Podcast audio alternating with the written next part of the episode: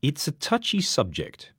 Talking socially about money can make people feel uncomfortable. But at work, have a conversation about how much people earn, and things can not only get awkward, but, in some cases, it can get you sacked. According to a survey by the Trades Union Congress, one in five workers have been told they can't talk about their pay at work.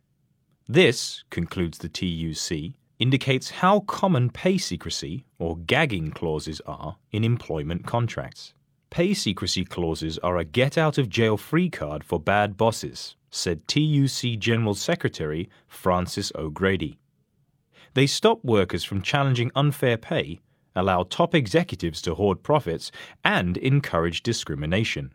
More openness about wages is essential to building fairer workplaces. So, should we talk about how much we earn? It's not so simple. Even without the contractual obligations, people may still be reluctant. I personally have found it's better not looking and not knowing, Tracy Jordan, an HR professional, told the BBC.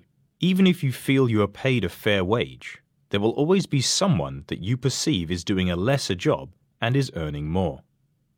Rather than feeling perpetually dissatisfied, I think ignorance can be bliss. Money is tied up with complex emotions. Brianna McGurran, a money expert at the personal finance blog NerdWallet, told the New York Times. It involves emotions like shame, success, and fear of failure. It also influences how people view you. People's money is tied to their self worth. As a result, culturally, it can be a bit of a taboo.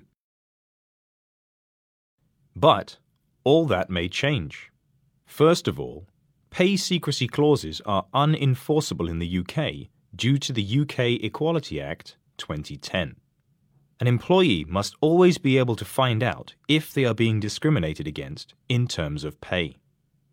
In addition, the European Union is considering new legislation on pay transparency in order to reduce gender pay, earnings, and pension gaps.